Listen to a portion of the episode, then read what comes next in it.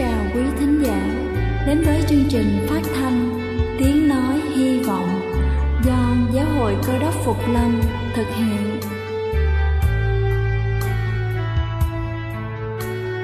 Kính thưa quý vị, Đức Chúa Giêsu trước khi Ngài về trời đã ban cho các môn đệ của Ngài một điều răn mới, đó là họ phải yêu thương nhau như chính tình yêu mà Ngài đã dành cho họ.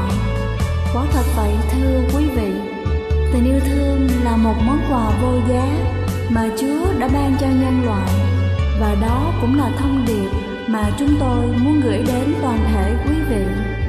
Nếu quý vị muốn tìm hiểu thêm về chương trình, về niềm tin hoặc muốn nghiên cứu về lời Chúa, xin quý vị gửi thư về chương trình phát thanh Tiếng Nói Hy Vọng, địa chỉ 224 Phan Đăng Lưu, phường 3, quận Phú Nhuận, thành phố Hồ Chí Minh, hoặc gửi email cho chúng tôi theo địa chỉ tiennoi.hyvong@gmail.com. Ngoài ra, quý vị cũng có thể liên lạc với bất kỳ hội thánh Cơ Đốc Phục Lâm tại địa phương gần nhất. Xin chân thành cảm ơn và kính mời quý vị lắng nghe chương trình hôm nay.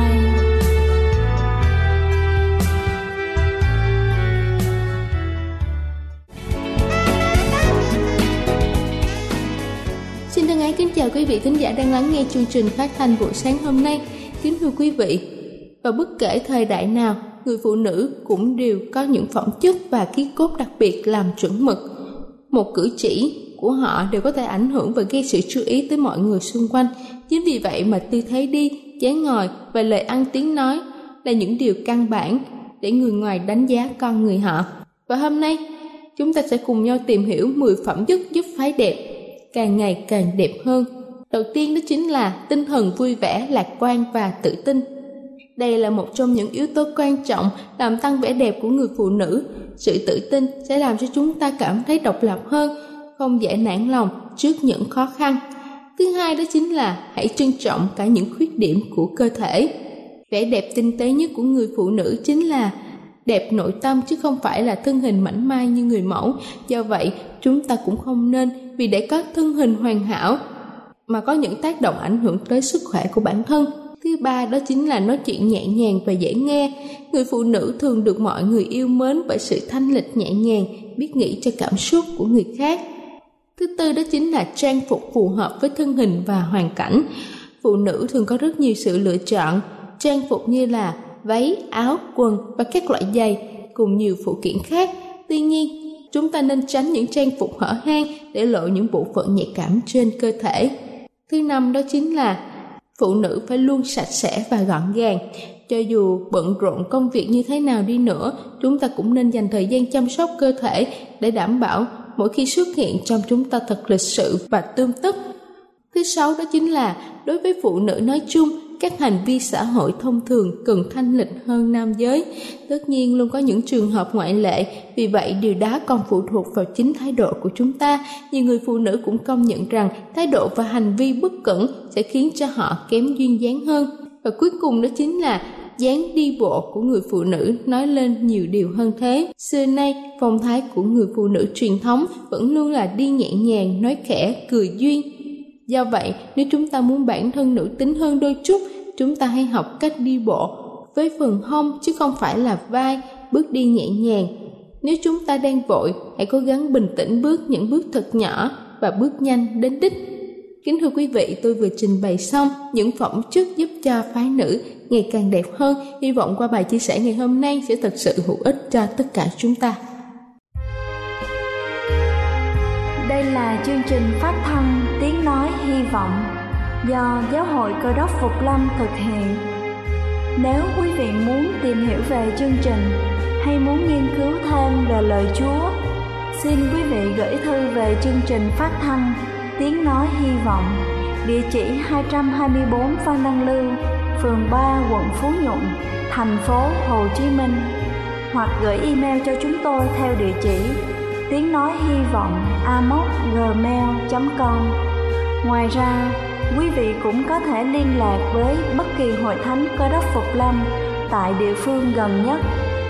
Xin chân thành cảm ơn và kính mời quý vị tiếp tục lắng nghe chương trình hôm nay.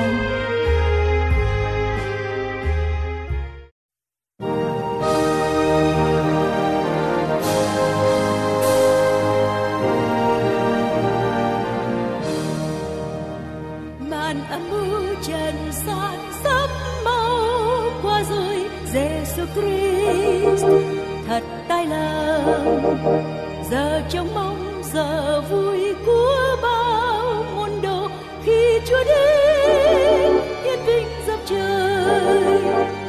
Ngài sẽ cất hết đi mọi bất công, thay thế áp bức bởi yêu thương. Tự do công bình xây nền móng, Chúa tôi vốn từ ái vô biên.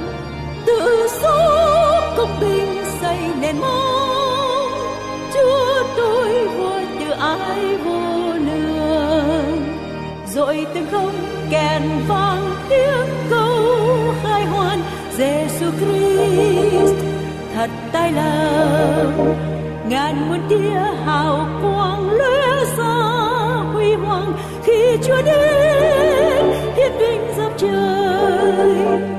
Ai sẽ đứng vững trong ngày Chúa ta? Ai sẽ dám ngó lên Giêsu? Ai đã phiêu sao mọi tội lỗi, xóa tan đi mọi nợ gian ô.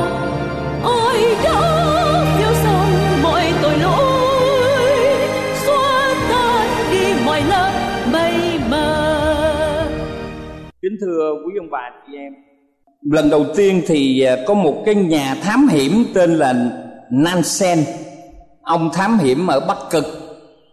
Và khi mà đi thám hiểm thì ông đem theo một con chim bồ câu. Con chim này có cánh dài. Sau 2 năm làm việc ở băng tuyết thì ông viết một cái lá thư và ông buộc vô cái chân con chim này, để mục đích đó là con chim này sẽ mang cái lá thư này bay trở về nhà, tức là của vợ của ông. Chúng ta biết là hàng ngàn dặm giữa đại dương, con chim này đã tìm đường quay trở về chuồng của nó, và cuối cùng nó đã đến được nhà của gia đình của người thám hiểm và đến cái khu vườn mà nó sinh sống.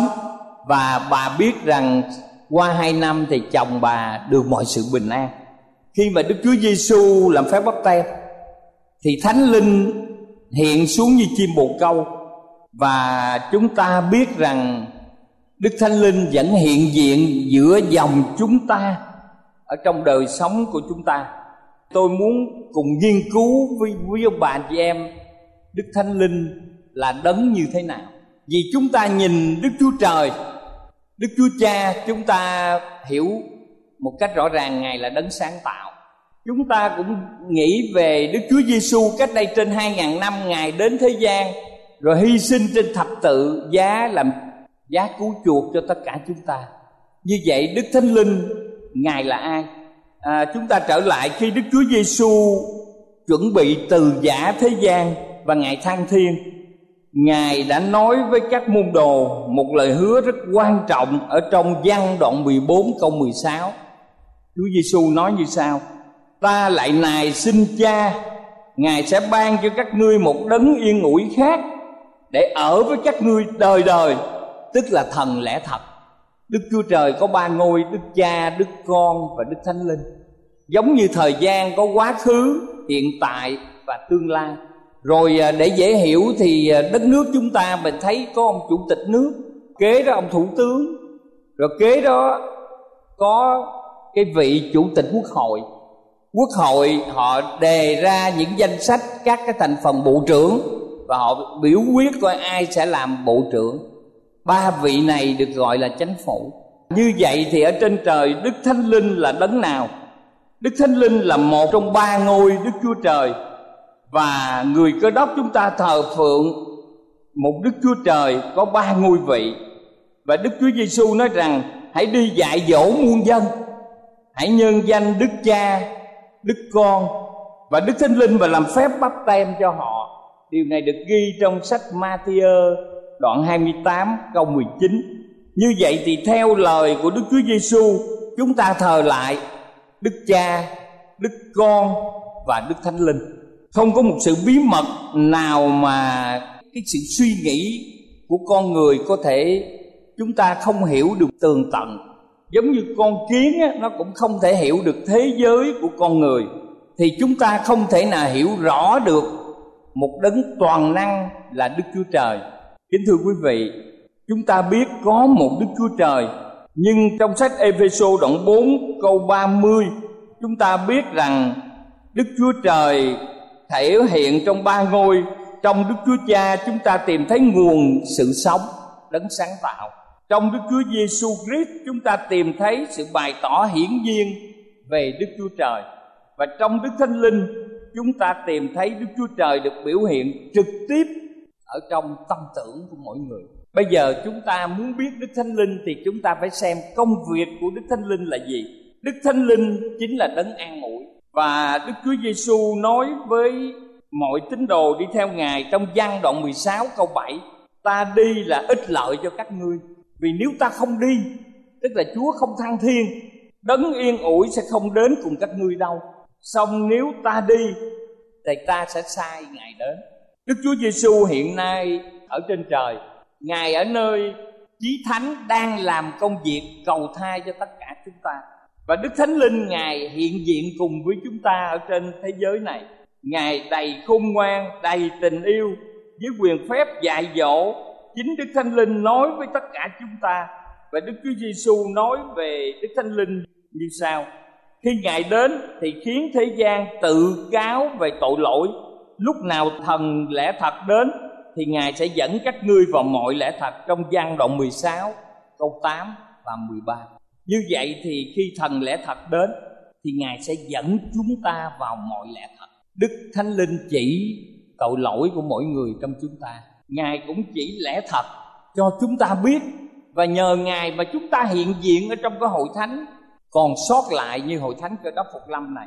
Và ở trong Kinh Thánh, Đức Chúa Giêsu phán rằng: "Nhưng đấng yên ủi, tức là Đức Thánh Linh mà Cha sẽ nhân danh ta sai xuống, đấng ấy sẽ dạy dỗ các ngươi mọi sự, nhắc lại cho các ngươi nhớ mọi điều ta đã phán cùng các ngươi." Trong Giăng đoạn 14 câu 26. Nghĩa là Chúa cho chúng ta biết rằng Đức Thánh Linh sẽ dạy dỗ tất cả chúng ta, rồi nhắc cho chúng ta nhớ mọi điều mà Đức Chúa Giêsu đã phán với tất cả chúng ta. Khi chúng ta nghiên cứu Kinh Thánh, chúng ta nhiều khi có những đoạn khó hiểu, chúng ta cúi đầu nài xin Đức Thánh Linh giúp cho chúng ta am hiểu. Và có nhiều người thì họ tuân theo những cái luật lệ do con người đặt ra, tức là chúng ta xua đuổi Đức Thánh Linh. Ngài muốn hiện diện ở trong đời sống của chúng ta, và nhiều người dùng lời truyền khẩu con người để đưa Ngài ra khỏi tâm hồn của chúng ta. Ở trong sách Ê-sai đoạn 30 câu 21 có nói rằng: "Khi các ngươi xê qua bên hữu hoặc bên tả, tai các ngươi nghe có tiếng đằng sau mình rằng: này là đường đây, hãy noi theo." Đó là tiếng nói của Đức Thánh Linh. Khi mà chúng ta làm những điều gì ác, làm những điều gì không phải, thì chúng ta thấy rằng có một cái tiếng nhắc nhở của mình. Mình biết điều gì là đúng, thì đó là tiếng nói của Thánh Linh. Đức Thánh Linh là đấng cứu giúp tối cao, có phận sự rất là quan trọng là cứu giúp chúng ta. Đức Chúa Giêsu cũng phán rằng: "Nếu một người chẳng nhờ nước và Thánh Linh mà sanh lại thì không vào được nước Đức Chúa Trời." Đây là một tư tưởng rất là quan trọng. Nếu chúng ta không bởi phép báp têm và không nhờ Thánh Linh thì chúng ta không có mặt ở trong nước vĩnh sanh của Chúa.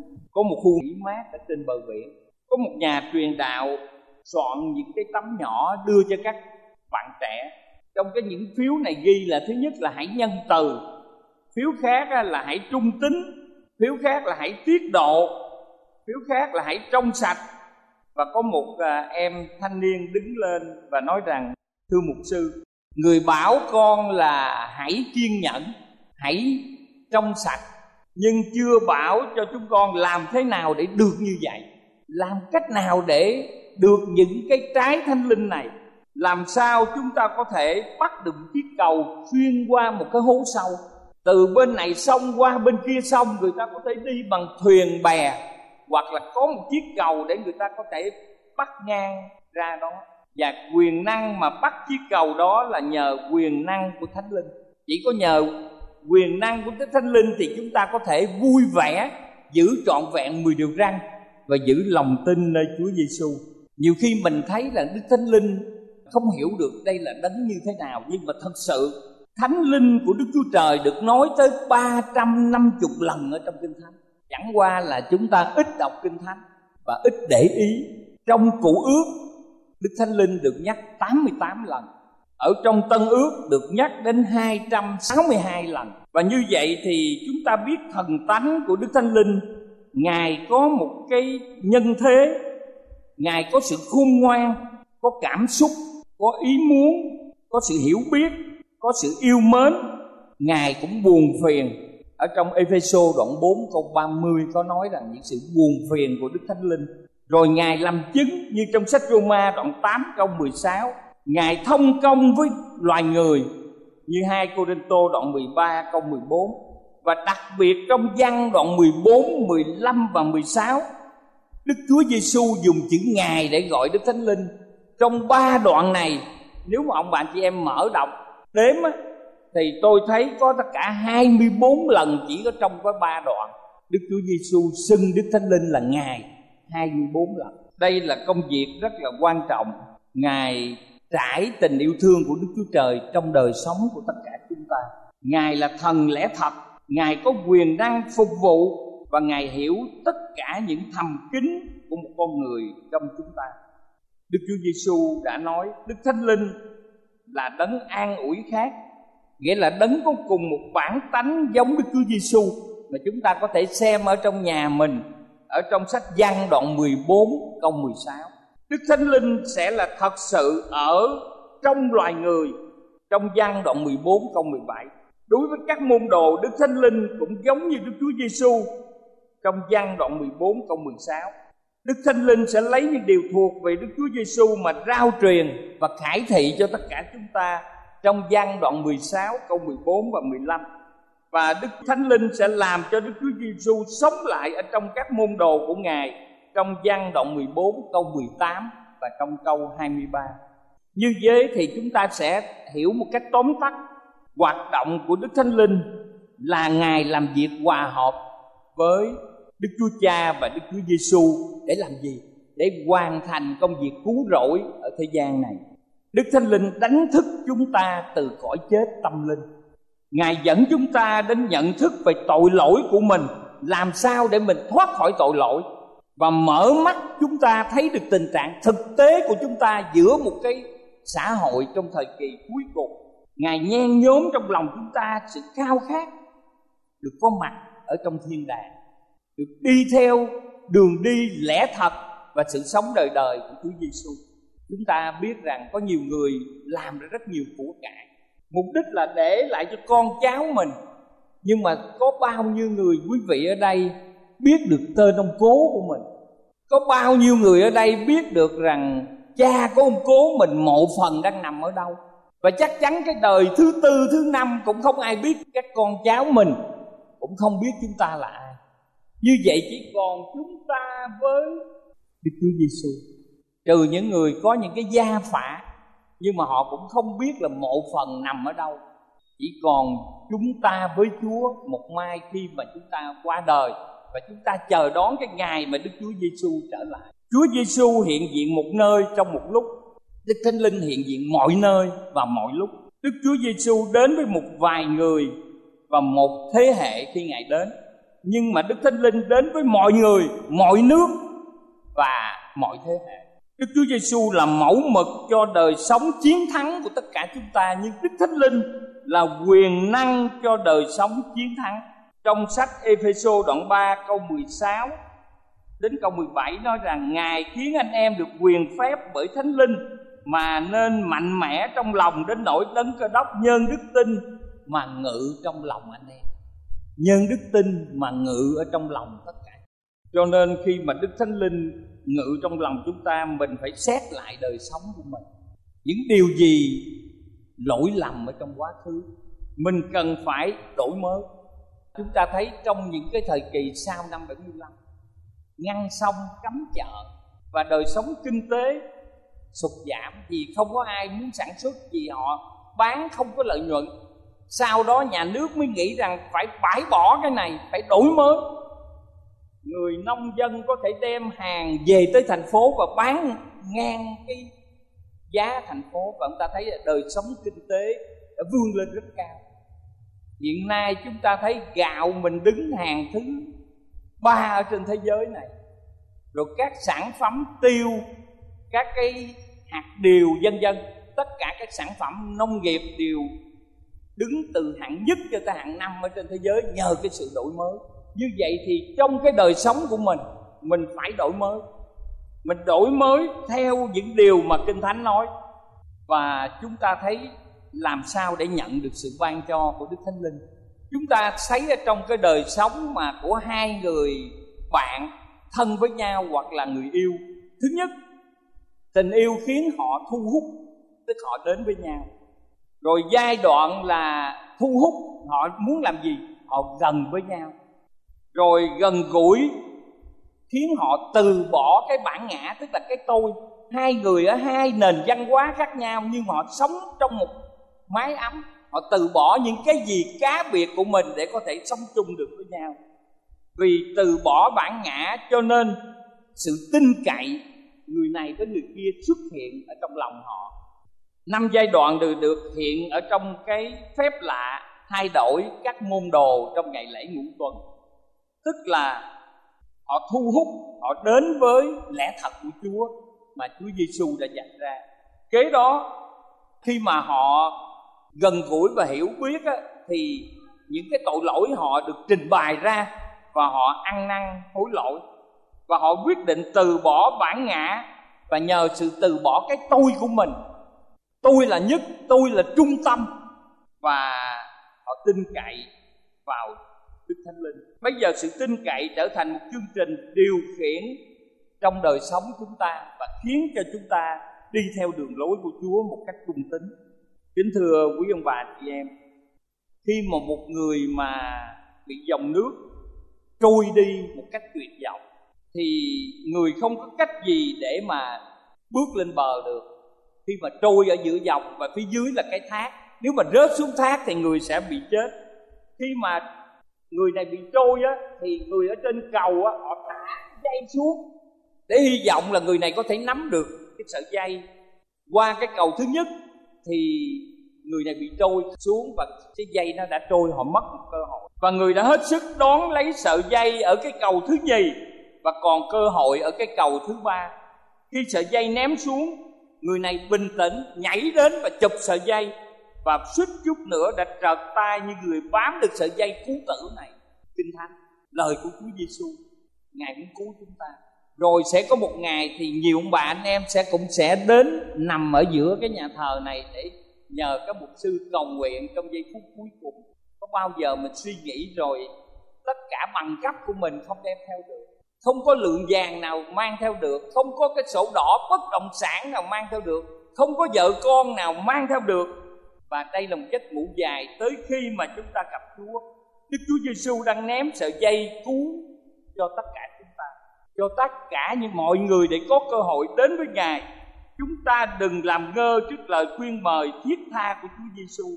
Lần lửa là một tai hại, chậm đổi mới là một tai hại. Khi chúng ta dẫn đến nhà thờ và sống theo kiểu cũ, giống như những năm tháng sau 75, mình không có chuyển biến kịp cái sự đổi mới, mình sẽ bị lạc hậu. Mục tiêu của Đức Thánh Linh là hướng dẫn chúng ta đến mối thông công mật thiết với Chúa Giêsu và đặt trong lòng mỗi người ông bà anh chị em sự đảm bảo chắc chắn về gì? Sự sống đời đời. Cho nên chúng ta chắc chắn sẽ được sống đời đời. Có nhiều người nói tôi theo Chúa nhưng mà không biết ngày Chúa đến tôi có được sống đời đời hay không. Đó là một cái đức tin theo kiểu mập mờ. Kính thưa quý vị, mục tiêu của Đức Thánh Linh là gì? Mục tiêu của một cái người mà dự thế vận hội là tôi phải chiếm một trong ba cái huy chương đồng, huy chương bạc hoặc huy chương vàng, chứ không phải đi thi để cho vui. Mục tiêu của chúng ta có mặt ở nhà thờ này Mục tiêu chúng ta giữ trọn vẹn 10 điều răn, giữ lòng tin với Chúa Giêsu để làm gì? Để chúng ta cùng có mặt với Chúa Giêsu là đấng yêu thương chúng ta ở thiên đàng. Chúng ta phải nắm chắc chắn về đời sống đời đời. Và Ngài làm công việc tuyệt vời bởi sự thuyết phục chúng ta rằng việc xa cách khỏi đấng Cơ Đốc, chúng ta sẽ rơi vào sự hư mất. Đó là điều chắc chắn. Nếu trong khoảng thời gian dài của cuộc đời mình không hề đọc Kinh Thánh, không hề cầu nguyện, không hề làm chứng cho ai và đi theo thế gian, và cuối cùng mình sẽ bị lạc mất. Đây là điều rất là uổng. Một đứa bé rời khỏi gia đình, quyết định đi bụi đời. Đứa bé nhỏ chừng mười mấy tuổi, khi mà nó rời khỏi bữa cơm đầu tiên sẽ không có ai nấu cho nó ăn. Và buổi tối nó không có một cái giường êm ái của gia đình. Và cha mẹ cũng không biết ở đâu mà bảo vệ. Khi chúng ta rời khỏi vòng tay của Thánh Linh thì thế gian sẽ đón tiếp tất cả chúng ta, và chúng ta sẽ bị xử theo những cái luật của thế gian này. Tội lỗi không chỉ là việc chúng ta thực hiện hành động sai trái, mà là một việc xấu xa ở trong đời sống. Đức Thánh Linh bày tỏ cho chúng ta biết con người thực sự của mình là thế nào, vợ con mình là như thế nào, cha mẹ là như thế nào. Và tại sao mọi người không ở những nhà xung quanh Phú Nhuận này mà ở nhiều nơi? Là Ngài muốn mỗi người ở một nơi để mình là các mục sư, chúng ta là những nhà truyền giáo, để mình rao giảng lẽ thật Chúa. Tôi có làm phép báp têm 1.000 người, 10.000 người khi Chúa đến, cũng có một mình tôi vào thiên quốc. Có người không làm phép báp têm thì cũng một vé vào ở trong thiên đàng. Cho nên cái nhiệm vụ của chúng ta là nhiệm vụ từ Chúa Giêsu. Nhiệm vụ mình nghĩ rằng giao cho các truyền đạo làm chứng và đem người phép báp têm, không phải. Nhiệm vụ của mình là của tất cả mọi người. Kính thưa quý vị, Đức Thánh Linh chọn chúng ta là đền thờ. Thân xác chúng ta đền thờ, không phải chỉ có nhà thờ này Chúa ngự, mà trong thân xác của quý vị Đức Thánh Linh cũng đang ngự.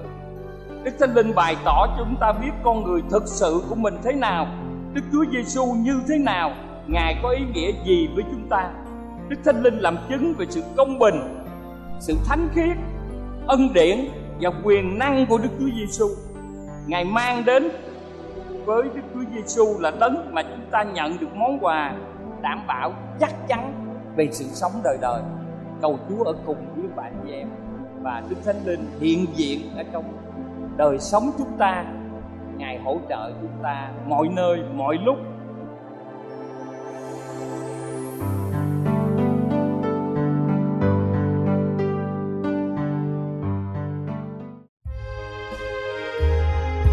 Đây là chương trình phát thanh Tiếng Nói Hy Vọng do Giáo hội Cơ Đốc Phục Lâm thực hiện.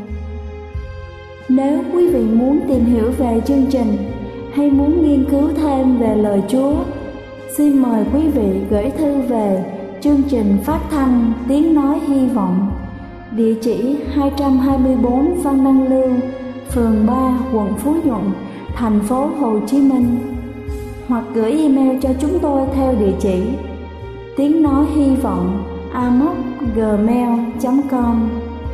Ngoài ra, quý vị cũng có thể liên lạc với bất kỳ hội thánh Cơ Đốc Phục Lâm tại địa phương gần nhất. Xin chân thành cảm ơn và hẹn gặp lại quý vị trong chương trình lần sau.